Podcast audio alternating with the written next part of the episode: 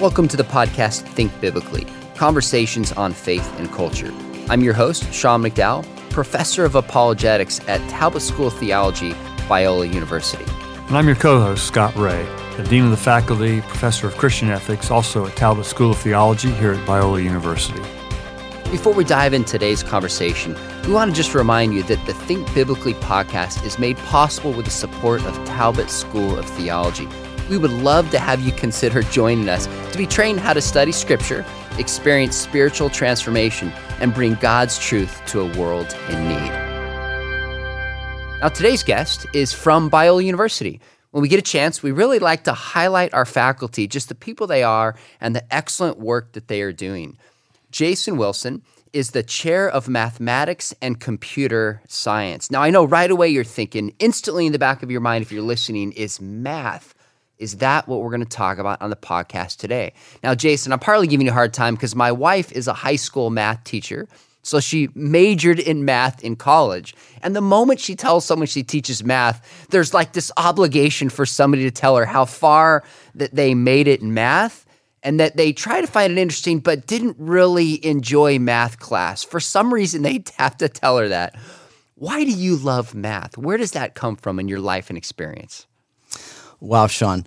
Um, there's a lot of things that I could say with that, but uh, recently, the number one thing that I would just say is that in math, I see how the world is so profoundly ordered mm. and structured.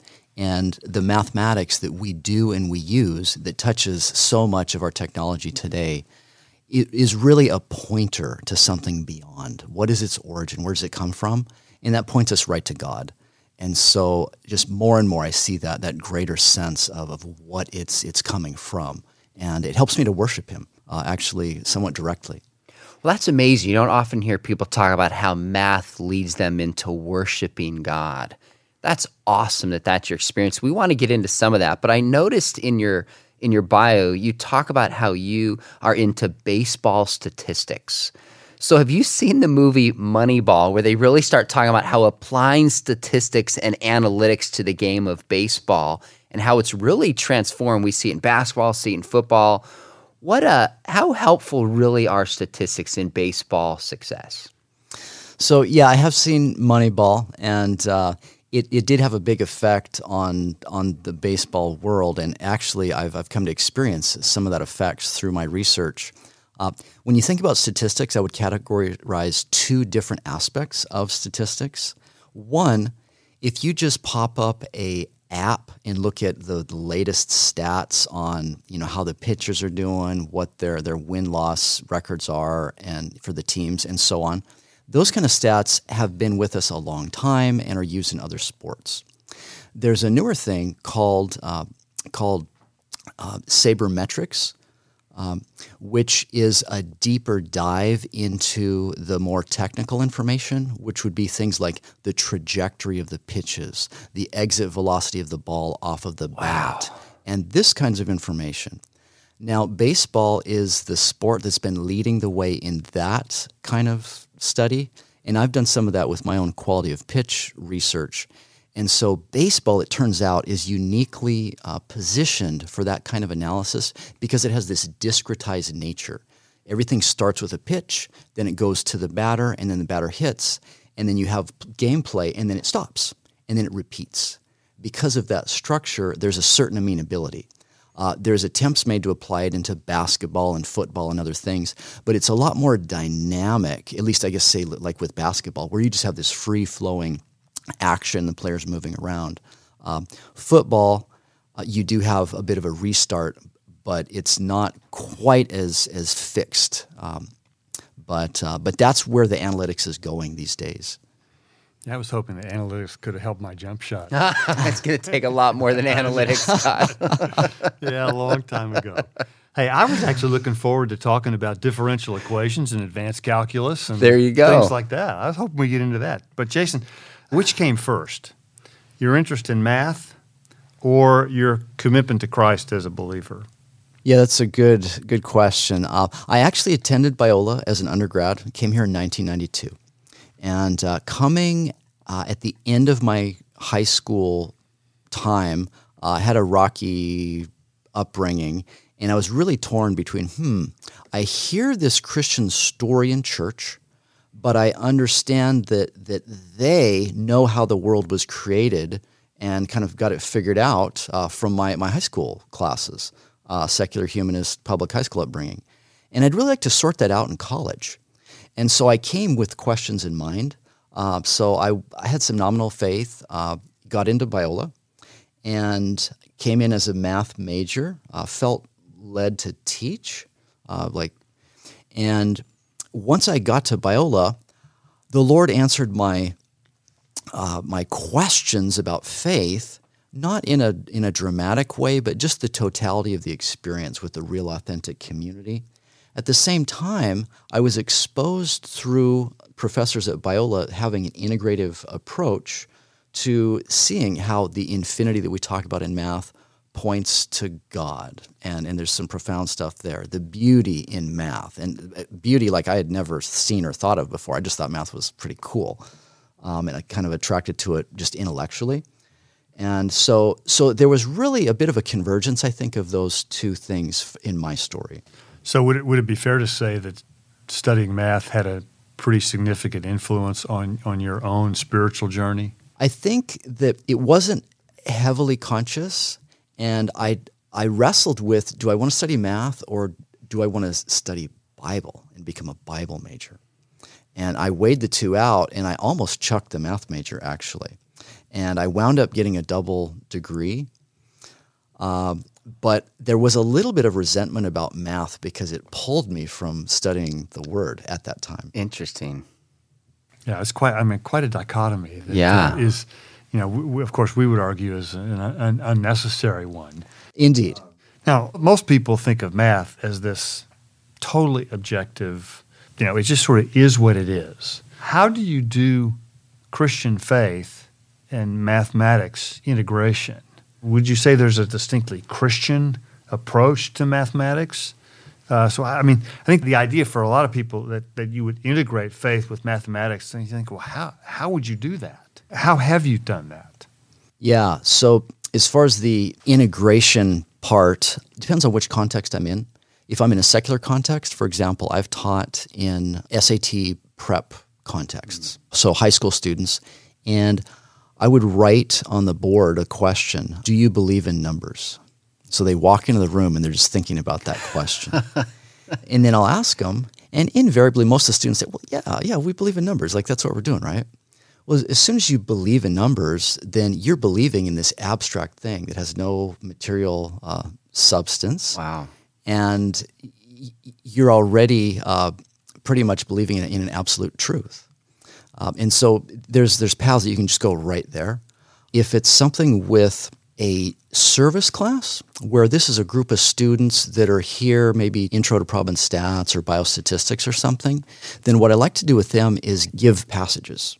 And like I'll throw out Romans 120. It's a common theme verse for my classes. Uh, it says, since the creation of the world, God's invisible attributes, his eternal power and divine nature have been clearly seen through what has been made, so that they are without excuse. Okay? Invisible nature, eternal power. Okay?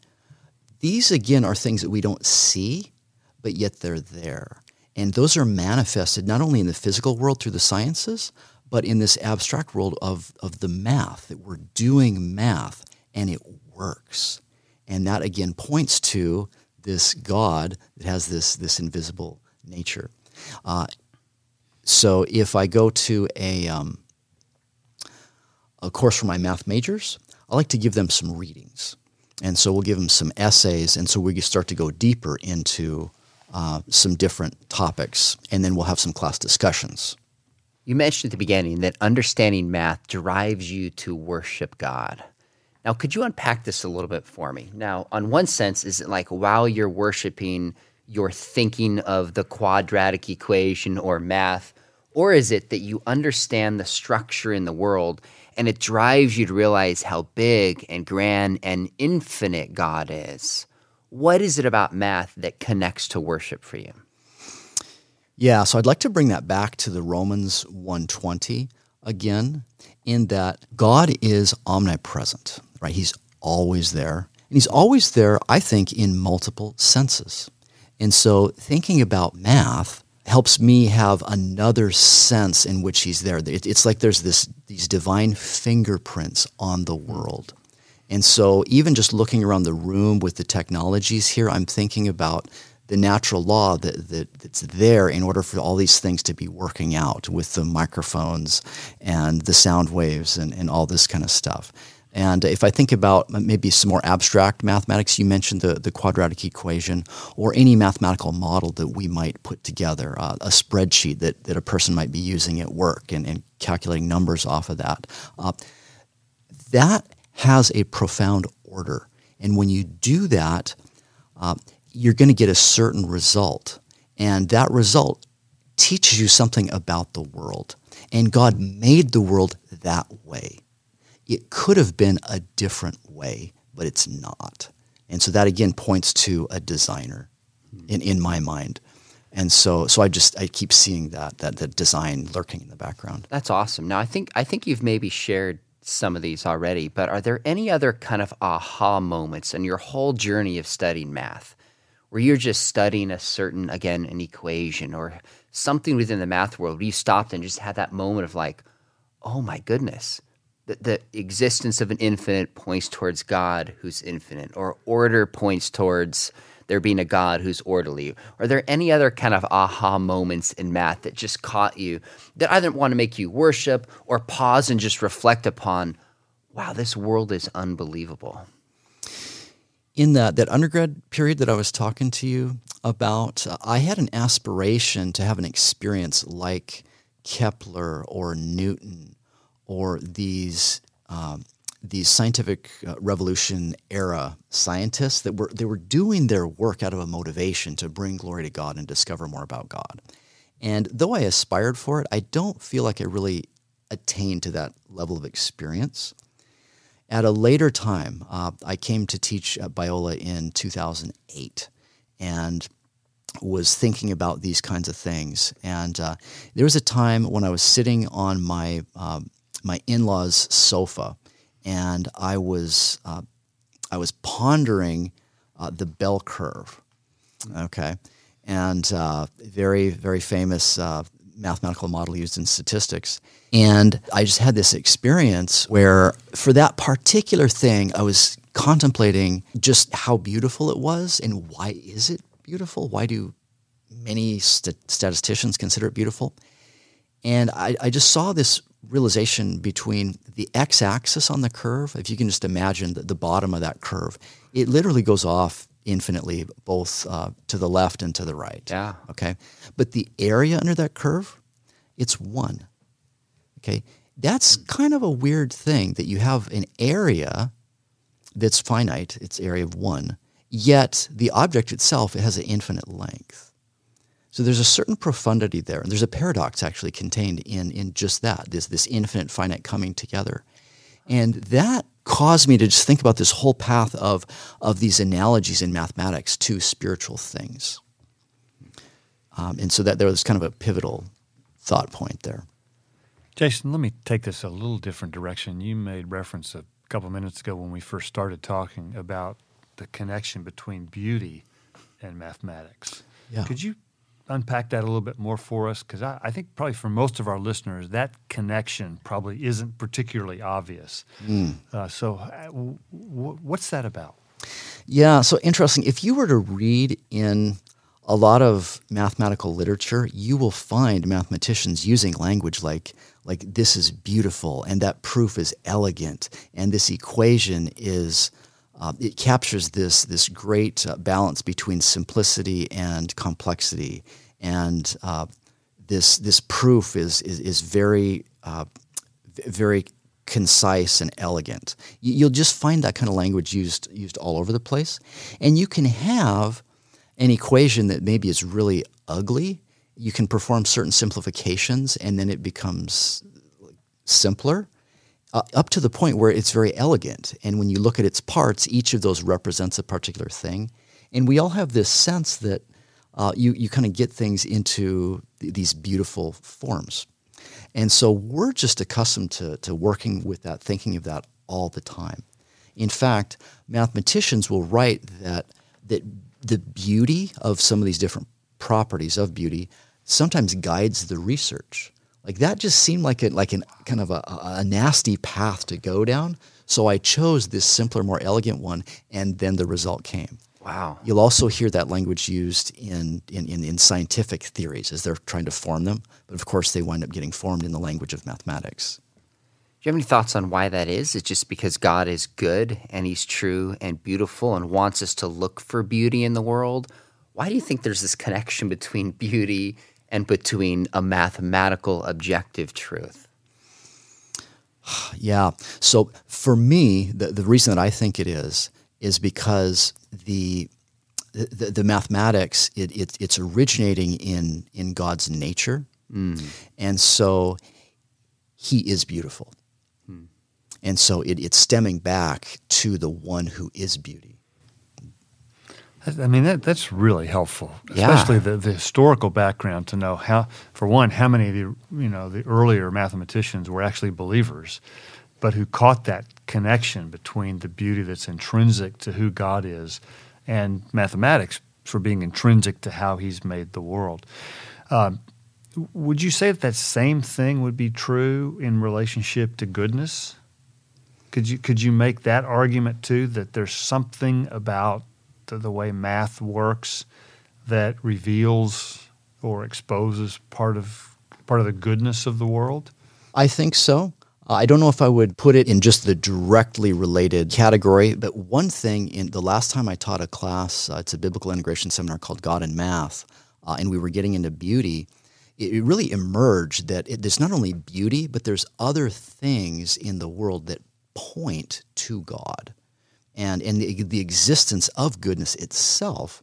I think uh, is probably one of those things if you if you adopt a different worldview, let's say just kind of a naturalist, materialist worldview that all there is is uh, is matter and particles, then goodness doesn't have a good explanation.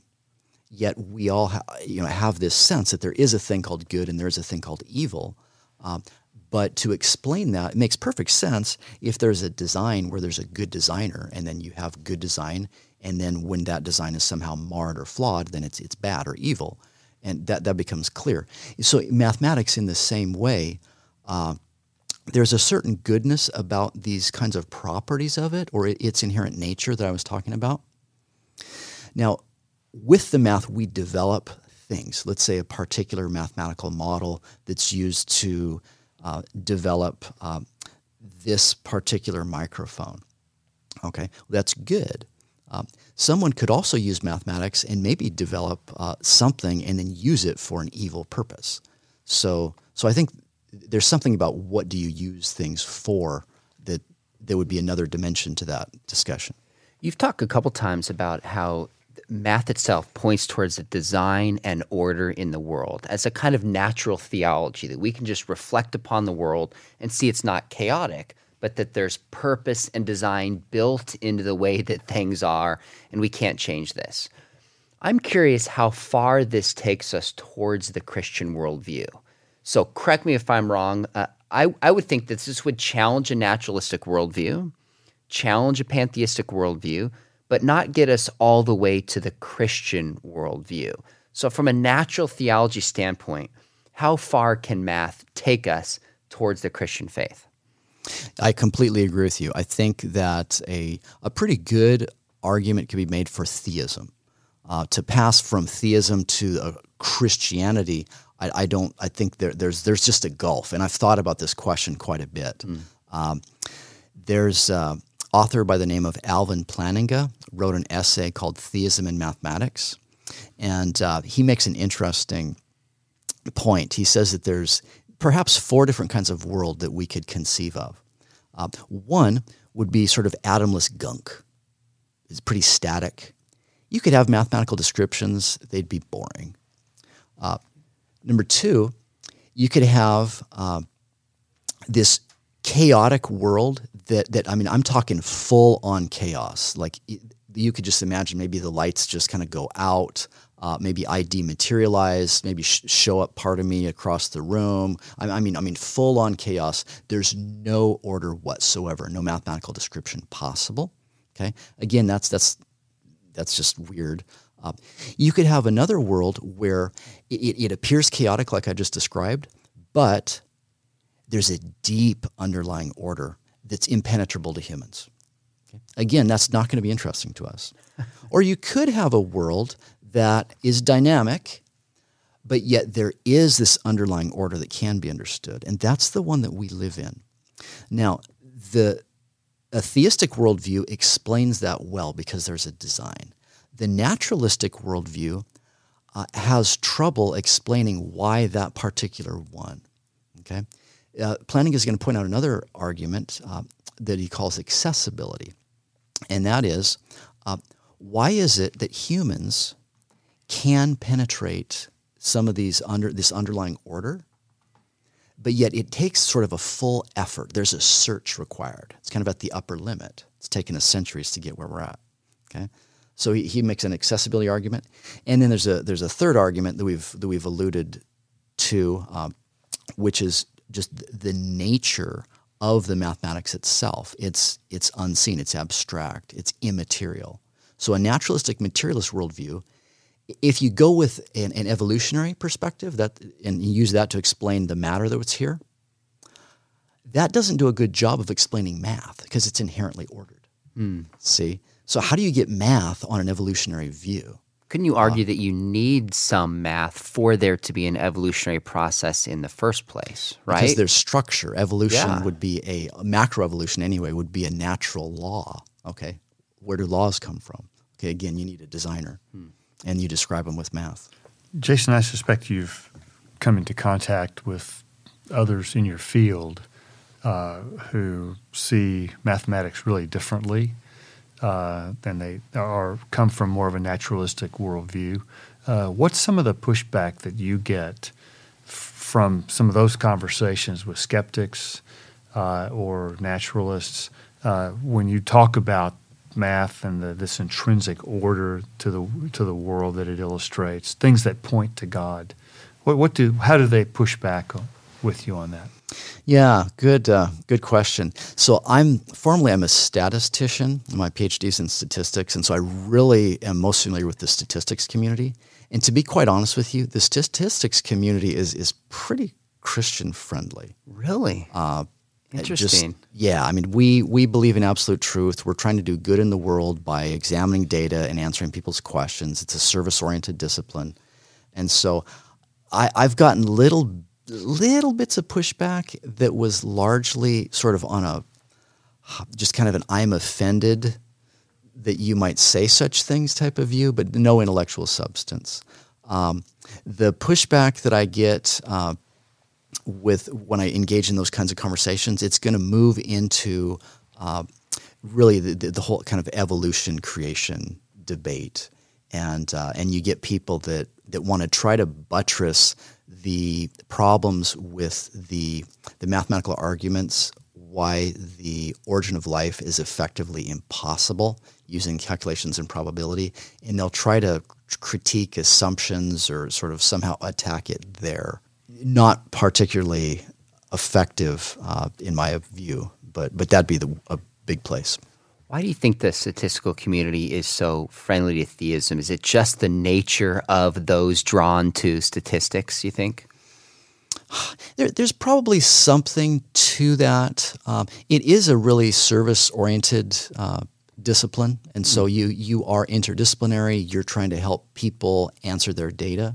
So there's a there's a, collaborative dimension, yeah. and then also both with math and statistics, we are trafficking trafficking in absolute truth, right? I mean that's that's what we're, we're doing all the time, and so.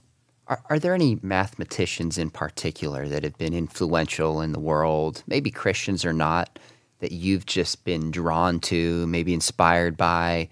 motivated by or they've just shaped your thinking. They could be alive now or it could be somebody as far back as, you know, Pascal or all the way back to the ancient Greeks. Are there any mathematicians or statisticians in particular that have just motivated you? And if so, why?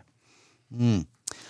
There's a lot that, that I've I've thought upon at different times. Uh, Isaac Newton is a particular inspiration mm. to me uh, for his, you know, obviously his profound discoveries with physics and and and the Principia, developing calculus. Uh, so he really is this this pioneer. There's a profundity there. Yet he gave the last half of his life to studying theology. Uh, I might not agree with all of his theological sure. convictions, but but he was he was brilliant and, and just made a lot of headway, and yet was willing to just tell the world, you know what, this is more important, and this is how I'm going to be spending my time, even wow. in the face of the criticism that, that he took from that. And he wrote a lot on that, didn't he? He did. Yeah, prophecies of Daniel. Uh, yeah.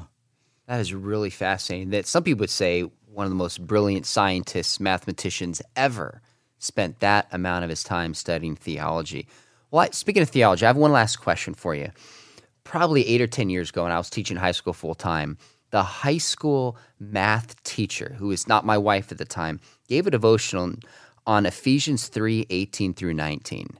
And I had read this passage dozens of times, but never thought about it from a math perspective and when you just read it, it's clear that Paul's using an analogy of math to make a point about God's love.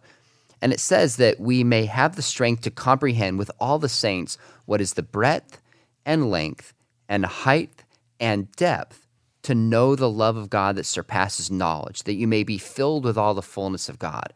And she pointed out how breadth and length and height and depth are these mathematical terms talking about how big and wide and just impossible to grasp God's love is. Do you have any passages that you've read as a mathematician that just have been important to you, significant to you throughout all the scriptures from the Old Testament to the New Testament?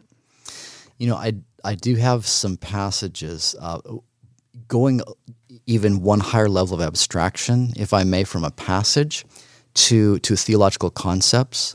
I think infinity is a phenomenal source where, where mathematics brings theological insight, not only to this passage, but others as well.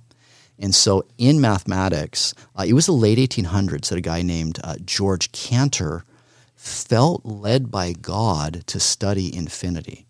And the results that he came up with were so shocking to the math community that he was spurned for a lot of his life wow. because of that work today it's just it's it is the thing. Like you know, we all believe it, buy it. That's it's just part of the mathematical package.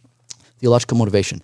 So the one big thing that, that I think people would do well to really come to know is that there are two different orders of infinity. Okay? If you take the, the counting numbers, one, two, three, four, five, six, seven, eight, nine, off to infinity, we think of that as infinity, right? That's that's infinite. Okay? Yet, if you take the real numbers, which includes all the fractions and all the possible decimals, okay, even if you just look at the interval from zero to one, there are more numbers in that interval than you can count. One, two, three, four, five, six, up, up to infinity. Right. Okay. And so this can be proven rigorously mathematically. And what that shows us is there are different orders of infinity. Hmm. And so it's not merely unbounded or unlimited. That's, that's too, too vague of a concept. So when it comes to God, then, this passage looks at four dimensions, right? Okay, and being filled with the fullness of God. Well, there are different, even senses of infinity. Like fullness of God must have some form of infinity.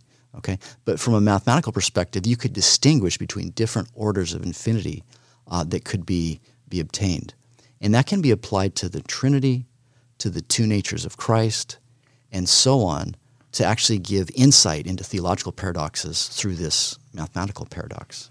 That's fascinating. Oh my goodness, I this mean, is we, and we, are way out of our depth. I, am absolutely intrigued, and I can't wait for my wife to hear this podcast because I'm going to see her be drawn to the same kind of worship that you're talking about here. My goodness, thanks for your work in the world of statistics, just professionally. But it's clear you're putting a lot of effort in, which we value deeply at Biola, to make integration between a discipline and between the faith. And you're doing this really in an exemplary way. So thanks for doing that. And thanks so much for coming on the show, Jason. Well, thank you so much, Sean and Scott. God bless you. This has been an episode of the podcast Think Biblically Conversations on Faith and Culture. To learn more about us and today's guest, Jason Wilson, and to find more episodes, go to biola.edu forward slash think biblically. That's biola.edu forward slash think biblically. If you enjoyed today's conversation, give us a rating on your podcast app and share it with a friend. Thanks for listening, and remember, think biblically about everything.